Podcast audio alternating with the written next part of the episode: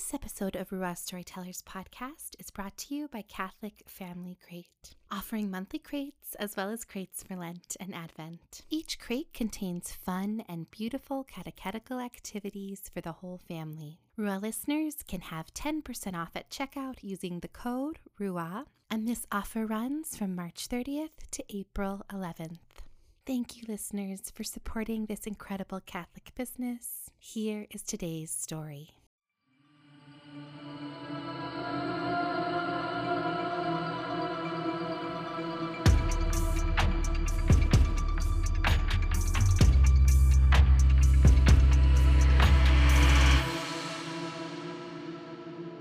Willoughby is a wife of 20 years to her college sweetheart and the mom of four kids, ranging in ages from 8 to 18. She is a singer and writer for her own blog, A Welcome Grace, and is a regular contributor to the Blessed Is She blog. Having grown up in the Midwest, Beth now calls Northeast Florida her home. You can find Beth at Instagram on Beth Willoughby and A Welcome Grace on Facebook and at her blog, awelcomegrace.com. Listeners, we ask that you sit with us, pray with us, and learn with us as we listen to Beth's story of faith on our shared journey to the cross.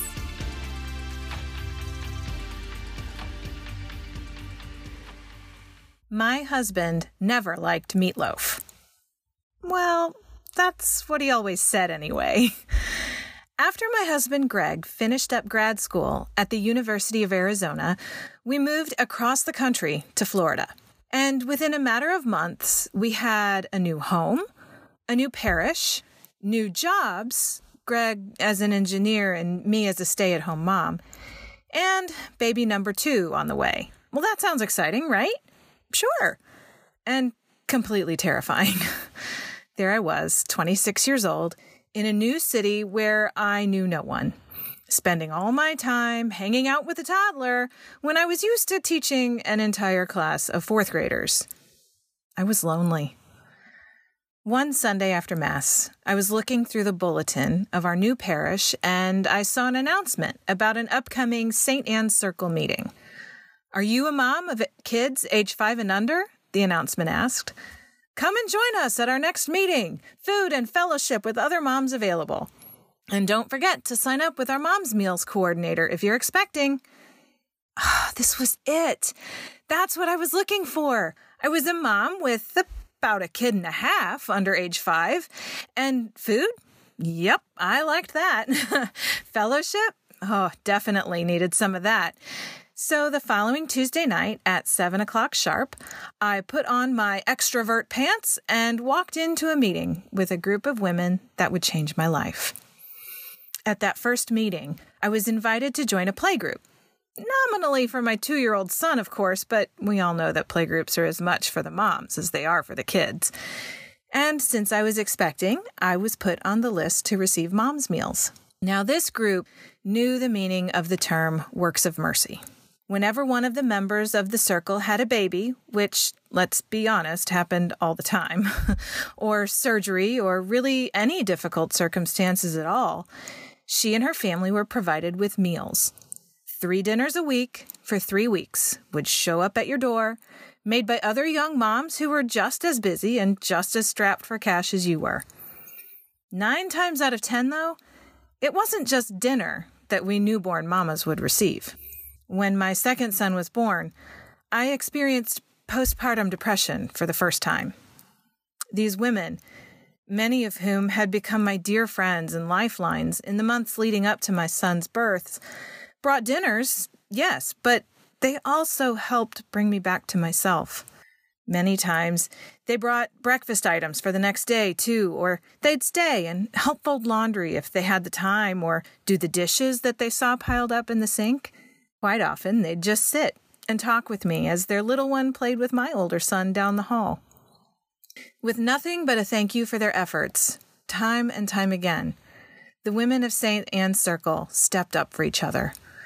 In part because it was the right thing to do, of course, but also, let's be honest, because we all know that when it was our turn to have the next baby, our friends would be there for us too. Time passed, and I cooked my share of meals. Meals for a mom in my playgroup who had her fourth child in five years. Dinner for a family of 10 when mom had to go back to the hospital with postpartum hypertension after the birth of baby number eight. Meals for a family when mom had been diagnosed with breast cancer in her mid 30s.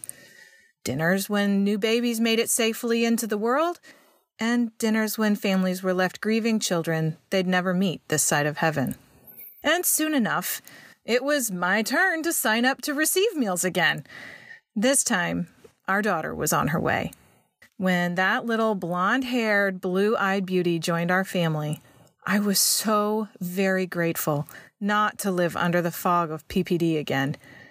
I did, however, have two very rambunctious little boys who kept me hopping. I remember one delivery of mom's meals in particular.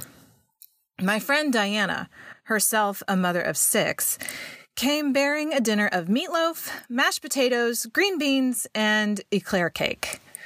She took one look at me after she had placed all the food in the fridge, grabbed my fussy baby out of my arms, and said, Go. I've got her. I've got the boys. You go take a shower and relax. Take your time, Mama. We'll be just fine. And so I did.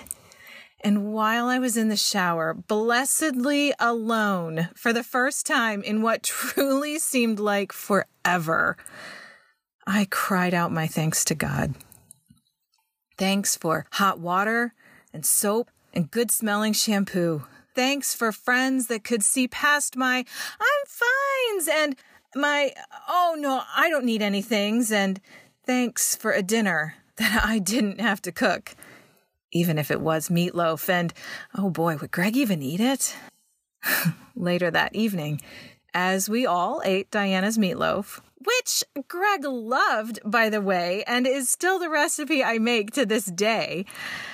I shared my thanks with my husband and our sons. I told them how lucky I felt to have joined such a wonderful group of ladies who truly lived out their faith. Sure, we had fun when we all got together, but we never lost sight of the fact that our purpose was to follow Jesus through doing works of mercy, feeding the hungry, visiting the lonely, tending to the sick.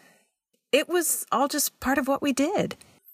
And late that same night, as I stood in the glow of the open refrigerator light, eating leftover eclair cake after a middle of the night nursing session, I thanked God all over again for Diana, for all my wonderful and caring friends, and for the fact that I could, for the first time in our eight year long marriage, make meatloaf.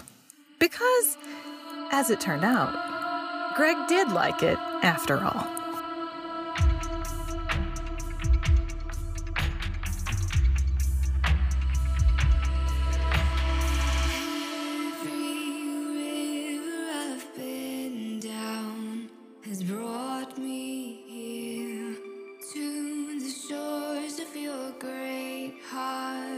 We're.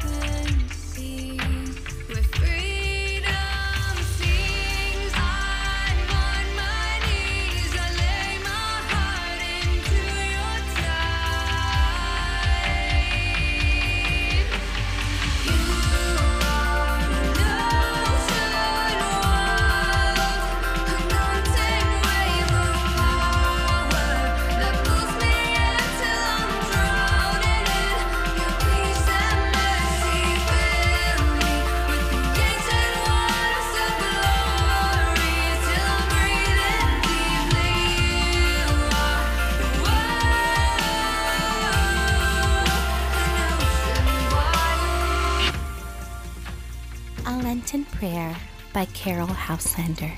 By your heaviness and fear in Gethsemane, comfort the oppressed and those who are afraid. By your loneliness facing the passion while the apostles slept, comfort those who face evil alone while the world sleeps. By your persistent prayer in anguish of anticipation, strengthen those who shrink from the unknown. By your humility, Lord, taking the comfort of angels, give us grace to help and to be helped by one another and in one another to comfort you, Jesus Christ. Amen.